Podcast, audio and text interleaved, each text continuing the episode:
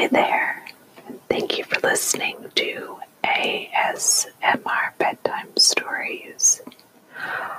All of the stories read to you on this podcast are either available in the public domain and are therefore available for free and fair use, or I have obtained express written permission from the author publishers to audio record these episodes. I hope that you enjoy listening and please feel free to rate the podcast, uh, provide me any feedback, send any requests my way. And you can also follow me on Twitter to get updates and interact with me that way. You can find me at ASMR Bedtime Stories, or my handle is bedtime underscore ASMR, and I'd love to hear from you. Hello there. Tonight I wanted to do something a little bit different for tonight's bedtime story. I wanted to do a soft spoken episode instead of a whispered episode, so I hope that's okay with you. As a way of saying thank you to my listeners from around the world, I would like to read another story from another country tonight. And I want to say a special thank you to my listeners from the United States, the United Kingdom, Canada, Australia, Norway, the Philippines, Japan, Sweden, from Ireland, Germany, South Africa, India, Hong Kong, New Zealand, Austria, Thailand, Netherlands, Czechia, South Korea, Belgium, Greece. Thank you to my listeners from Kenya, Brazil, Hungary, France, Singapore, Mozambique, United Arab Emirates, Russia, Italy, Trinidad and Tobago. Thank you to my listeners from the Ukraine, Iran, Portugal, Denmark, Uruguay, Guyana, Pakistan, Namibia, Egypt, Argentina. Thank you to my listeners from Bangladesh, Saudi Arabia, Venezuela, Belarus, Romania, Spain, Albania, Finland, Slovakia, and Taiwan. Thank each and every one of you for the time that you spend listening to me read you to sleep. So, with that, I would like to invite you to get comfortable, close your eyes, snuggle up with your favorite blanket, pillow, or a pet if you have one. And I ask you to take a deep breath in and out as I read you tonight's bedtime story. This bedtime story comes to you from Norway. It's called East of the Sun and West of the Moon. Once upon a time, there was a poor husband who had so many children that he hadn't much of either food or clothing to give them. Pretty children they all were, but the prettiest was the youngest daughter, who was so lovely there was no end to her loveliness.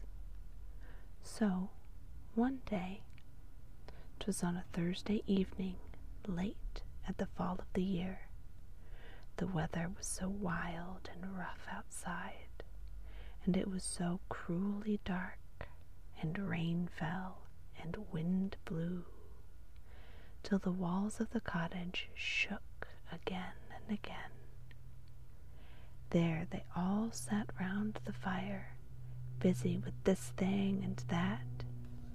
But just then, all at once, something gave three taps, on the window pane. Then the father went out to see what was the matter, and when he got out of doors, what should he see but a great big white bear. Good evening to you, said the white bear. The same to you, said the man. Will you give me your youngest daughter? If you will, I'll make you as rich as you are now poor, said the bear. Well, the man would not be at all sorry to be so rich, but still he thought he must have a bit of a talk with his daughter first. So he went in and told them how there was a great white bear waiting outside, who had given his word to make them so rich if he could only have the youngest daughter. The lass said no, outright.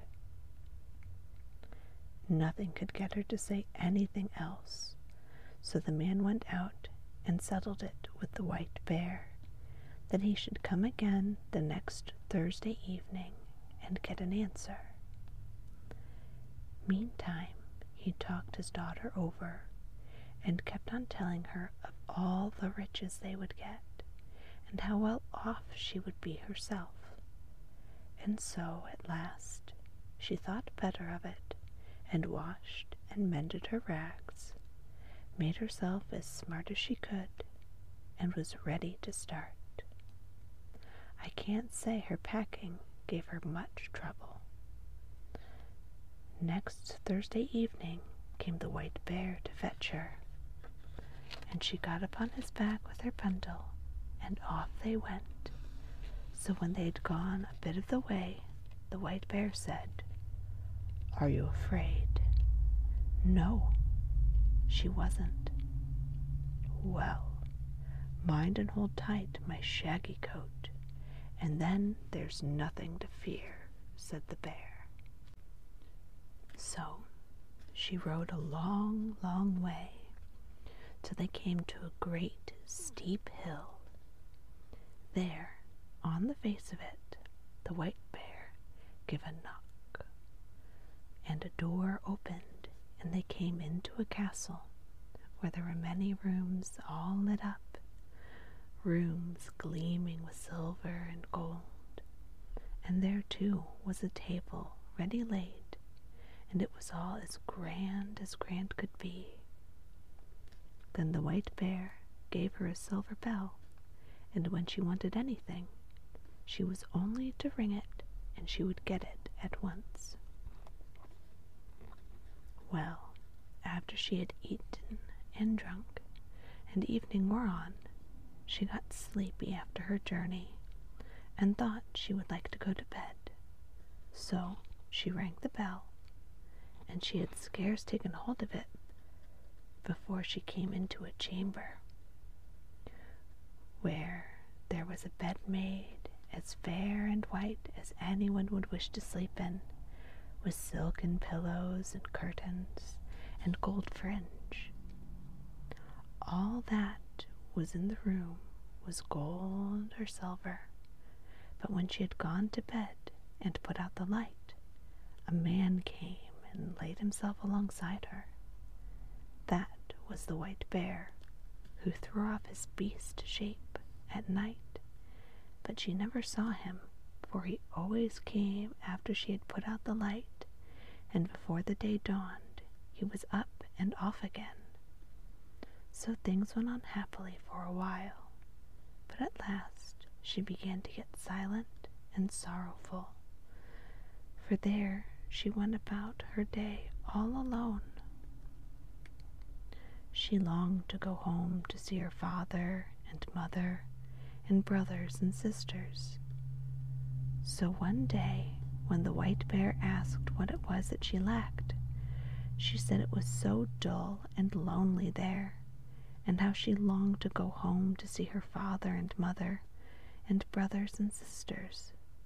And that was why she was so sad and sorrowful, because she couldn't get to them. Well, well, said the bear, perhaps there's a cure for this. But you must promise me one thing not to talk alone with your mother, but only when the rest are by her. For she'll take you by the hand and try to lead you into a room alone to talk. But you must mind and not do that, else you'll bring bad luck on both of us. So, one Sunday the white bear came and said now they could set off to see her father and mother. Well, off they started, she sitting on his back, and they went far and long. At last they came to a grand house, and there her brothers and sisters were running out of doors, all at play, and everything was so pretty. Was a joy to see. This is where your father and mother live now, said the white bear.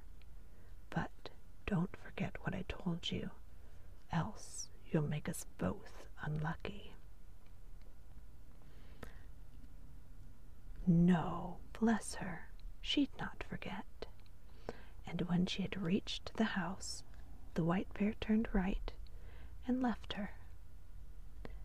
Then, when she went in to see her father and mother, there was such joy, there was no end to it. None of them thought they could thank her enough for all she had done for them. Now they had everything they wished, as good as good could be, and they all wanted to know how she got on where she lived. Well, she said, it was very good to live where she did. She had all she wished, what she said beside, I don't know, but I don't think any of them had the right end of the stick, or that they got much out of her. But so, in the afternoon, after they had done dinner, all happened as the white bear had said. Her mother wanted to talk with her alone in her bedroom, but she minded what the white bear had said and wouldn't go upstairs. Oh, what we have to keep to talk about we'll keep, she said, and put her mother off. But somehow or other, her mother got round her at last, and she had to tell her the whole story. So she said how every night, when she had gone to bed, a man came and lay down beside her as soon as she had put out the light and how she never saw him because he was always up and away before the morning dawned, and how she went about woeful and sorrowing, for she thought she should so like to see him, and how all day long she walked about there alone, and how dull and dreary and lonesome it was. My, said her mother, it may as well be a troll you slept with. But now I'll teach you a lesson how to set eyes on him. I'll give you a bit of candle which you can carry home in your bosom. Just light that while he is asleep. But take care to not drop the tallow on him. Yes, she took the candle and hid it in her bosom, and as night drew on, the white bear came and fetched her away. But when they had gone a bit of the way, the white bear asked if all hadn't happened as he had said. Well, she couldn't say it hadn't. Now mind, said he, if you have listened to your mother's advice, you have brought bad luck on us both, and then all that has passed between us will be as nothing. No, she said, she hadn't listened to her mother's advice. So, when she reached home and had gone to bed, it was the old story all over again. There came a man and lay down beside her. But at dead of night, when she heard he slept, she got up and struck a light, lit the candle, and let the light shine on him. And so she saw that he was the loveliest prince one ever set eyes on, and she fell so deep in love with him on the spot that she thought she couldn't live if she didn't give him a kiss then and there and so she did. But as she kissed him, she dropped three hot drops of tallow on his shirt, and he woke up. What have you done? he cried, for you have made us both unlucky. Had you held out only this one year, I had been freed, for I have a stepmother who has bewitched me so that I am a white bear by day and a man by night. But now all ties are snapped between us. Now I must set off from you to her. She lives in a castle which stands east of the sun and west of the moon, and there too is a princess with a nose three ells long, and she's the wife I must have now. She wept and took it ill but there was no help for it. Go he must. Then she asked if she mightn't go with him. No, she mightn't. Tell me the way then, she said, and I'll search you out, that surely I may get leave to do. Yes, she might do that, he said, but there was no way to that place. It lay east of the sun and west of the moon, and thither she'd never find her way. So, next morning, when she woke up, both prince and castle were gone, and then she lay on a little green patch in the midst of the gloomy thick wood, and by her side lay the same bundle of rags she had brought with her from her old home. So, when she had rubbed the sleep out of her eyes, and wept till she was tired, she set out on her way, and walked many, many days, till she came to a lofty crag. Under it sat an old hag, and played with a gold apple which she tossed about. Her the lassie asked if she knew the way.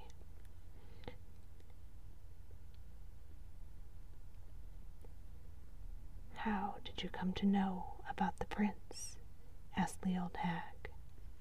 But maybe you were the lassie who ought to have had him. Yes, she was.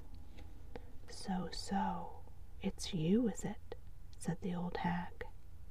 Well, all I know about him is that he lives in the castle that lies east of the sun and west of the moon, and thither you'll come late or never, but still you may have the loan of my horse, and on him you can ride to my next neighbor.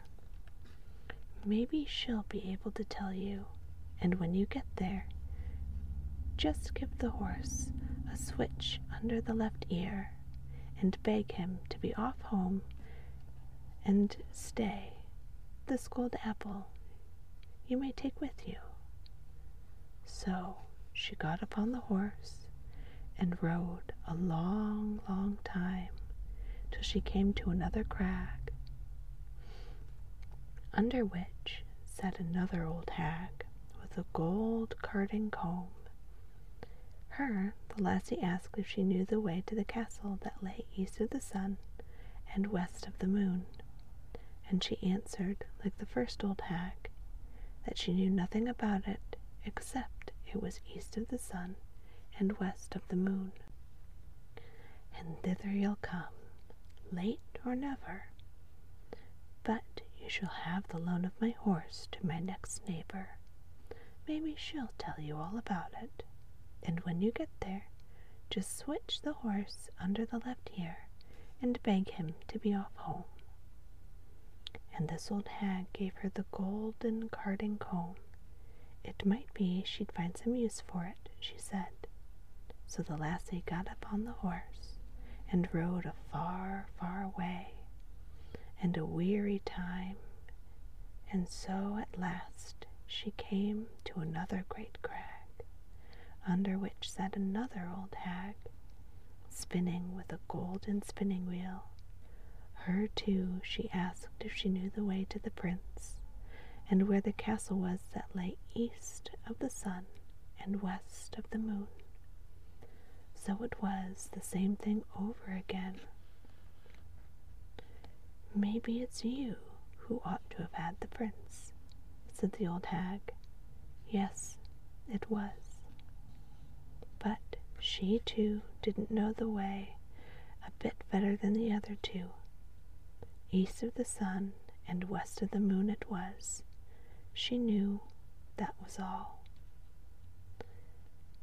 And thither you'll come, late or never, but I'll lend you my horse, and then I think you'd best ride to the east wind and ask him. Maybe he knows those parts and can blow you thither. But when you get to him, you need only give the horse a switch under the left ear, and he'll trot home of himself. And so, too, she gave her the gold spinning wheel. Maybe you'll find a use for it, said the old hag. Then on she rode many, many days, a weary time, before she got to the east wind's house. But at last she did reach it, and then she asked the east wind if he could tell her the way to the prince who dwelt east of the sun and west of the moon.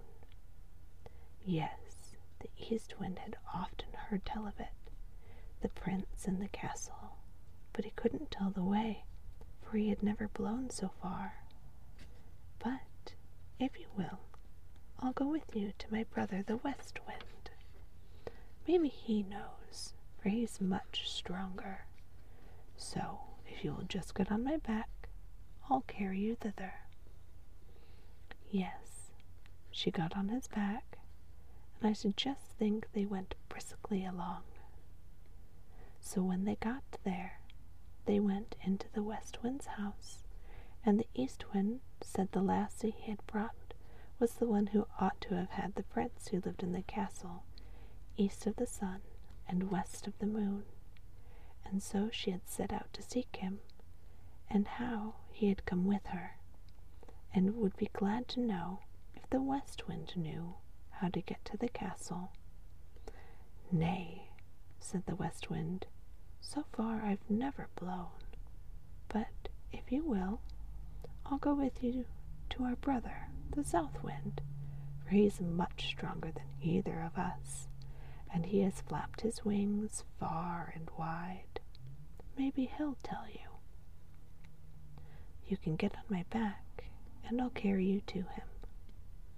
Yes, so she got on his back, and so they traveled to the south wind, and weren't so very long on the way, I should think. When they got there, the west wind asked him if he could tell her the way to the castle that lay east of the sun and west of the moon, for it was she who ought to have had the prince who lived there. You don't say so. That's she, is it? said the south wind. Well, I have blustered about in most places in my time, but so far I have never blown. If you will, I'll take you to my brother the north wind. He is the oldest and strongest of the whole lot of us, and if he doesn't know where it is, you'll never find anyone in the world to tell you. You can get on my back, and I'll carry you thither. Yes. She got on his back, and away he went from his house at a fine rate. And this time, too, she wasn't long on her way. So, when they got to the North Wind's house, he was so wild and cross, cold puffs came from him a long way off. Blast you both, what do you want? He roared out to them ever so far off that it struck them with an icy shiver. Well, said the South Wind, you needn't be so foul mouthed, for here I am, your brother, the South Wind, and here is the lassie who ought to have had the prince who dwells in the castle that lies east of the sun and west of the moon. And now she wants to ask you if you ever were there and can tell her the way, for she would be so glad to find him again. Yes, I know well enough where it is, said the North Wind. Once in my life I blew an aspen leaf thither, but I was so tired I couldn't blow a puff for ever so many days after. But if you really wish to go thither, and aren't afraid to come along with me, I'll take you on my back and see if I can blow you thither. Yes, with all her heart, she must and would get thither if it were possible in any way. And as for fear, however madly he went, she wouldn't be at all afraid. Very well, said the North Wind, but you must sleep here tonight, for we, we must have the whole day before us if we're to get thither at all. Early next morning, the North Wind woke her and puffed himself up and blew himself out and made himself so stout and big 'twas gruesome to look at him. And so off they went, high up through the air, as if they would never stop till they got to the world's end. Down here, below there, was such a storm. It threw down long tracts of wood and many houses, and when it swept over the great sea, ships foundered by hundreds. So they tore on and on. No one can believe how far they went, and all the while they still went over the sea, and the north wind got more and more weary, and so out of breath he could scarce bring out a puff, and his wings drooped and drooped, till at last he sunk so low that the crests of the waves dashed over his heels. Are you afraid? said the North Wind. No, she wasn't. But they weren't very far from land, and the North Wind had still so much strength left in him that he managed to throw her up on the shore under the windows of the castle which lay east of the sun and west of the moon. But then he was so weak and worn out he had to stay there and rest many days before he could get home again. Next morning, the lassie sat down under the castle window and began to play with the gold apple, and the first person she saw was the long nose who was to have the prince. What do you want for your gold apple, you lassie? said the long nose, and threw up the window. It's not for sale, for gold or money, said the lassie. If it's not for sale for gold or money, what is it you will sell it for? You may name your own price, said the princess.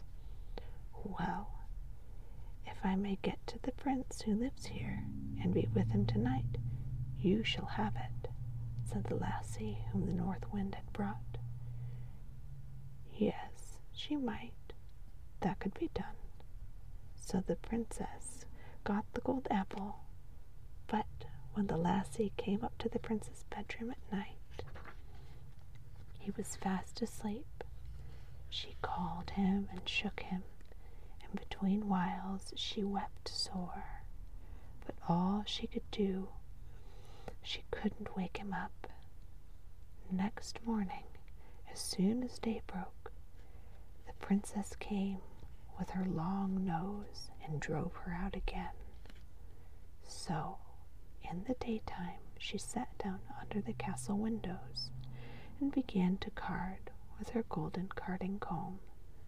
And the same thing happened. The princess asked what she wanted for it, and she said it wasn't for sale for gold or money, but if she might get leave to go up to the prince and be with him that night, the princess would have it. But when she went up, she found him fast asleep again, and all she called, and all she shook, and wept, and prayed, she couldn't get life into him. And as soon as the first gray peep of day came, then came the princess with her long nose and chased her out again.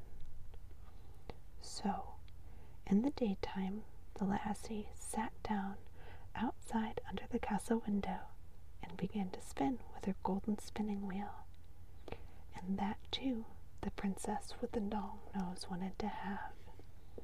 So she threw up the window and asked what she wanted for it. The lassie said, as she had twice before, it wasn't for sale for gold or money, but if she might go up to the prince who was there and be with him alone that night, she might have it. Yes, she might do that and welcome. Now you must know there were some Christian folk who had been carried off thither, and as they sat in their room, which was next to the prince, they had heard how a woman had been in there and wept and prayed and called to him two nights running, and they told that to the prince. That evening, when the princess came with her sleepy drink, the prince made as if he drank, but threw it over his shoulder, for he could guess it was a sleeping drink. So, when the lassie came in, she found the prince wide awake, and then she told him the whole story, how she had come thither. Ah, said the prince, you've just come in the very nick of time, for tomorrow is to be our wedding day. But now I won't have the long nose, and you are the only woman in the world who can set me free. I'll say I want to see what my wife is fit for, and beg her to wash the shirt which has the three spots of tallow on it. She'll say yes, for she doesn't know 'tis you who put them there. But that's a work only for Christian folk, and not for such a pack of trolls. And so I'll say that I won't have any other for my bride than the woman who can wash them out and ask you to do it. So there was great joy and love between them all that night. But next day, when the wedding was to be, the prince said, First of all, I'd like to see what my bride is fit for. Yes, said the stepmother with all her heart. Well, said the prince, I've got a fine shirt which I'd like for my wedding shirt but somehow or other it has got three spots of tallow on it, which I must have washed out, and I have sworn never to take any other bride than the woman who is able to do that. If she can't, she's not worth having. Well, that was no great thing, they said, so they agreed. And she with the long nose began to wash away as hard as she could but the more she rubbed and scrubbed, the bigger the spots grew. Ah, said the old hag, her mother, you can't wash. Let me try. But she hadn't long taken the shirt in hand before it got far worse than ever, and with all her rubbing and wringing and scrubbing, the spots grew bigger and blacker, and the darker and uglier became the shirt. Then all the other trolls began to wash. But the longer it lasted, the blacker and uglier the shirt grew, till at last it was as black all over as if it had been up the chimney. Ah, said the prince, you are none of you worth a straw. You can't wash. Why, there, outside sits a beggar lassie. I'll be bound she knows how to wash better than the whole lot of you. Come in, lassie, he shouted. Well, in she came. Can you wash this shirt clean, lassie? said he. I don't know, she said, but I think I can. And almost before she had taken it and dipped it in the water, it was as white as driven snow and whiter still. Yes, you are the lassie for me, said the prince. At that the old hag flew into such a rage she burst on the spot, and the princess with the long nose after her, and the whole pack of trolls after her. At least, I've never heard a word from them since. As for the prince and the princess, they set free all the poor Christian folk who had been carried off and shut up there, and they took with them all the silver and gold, and flitted away as far as they could from the castle that lay east of the sun and west of the moon. I hope that you've enjoyed tonight's bedtime story, and I hope that by now you are fast asleep and dreaming sweet, sweet dreams. So good night. Good night.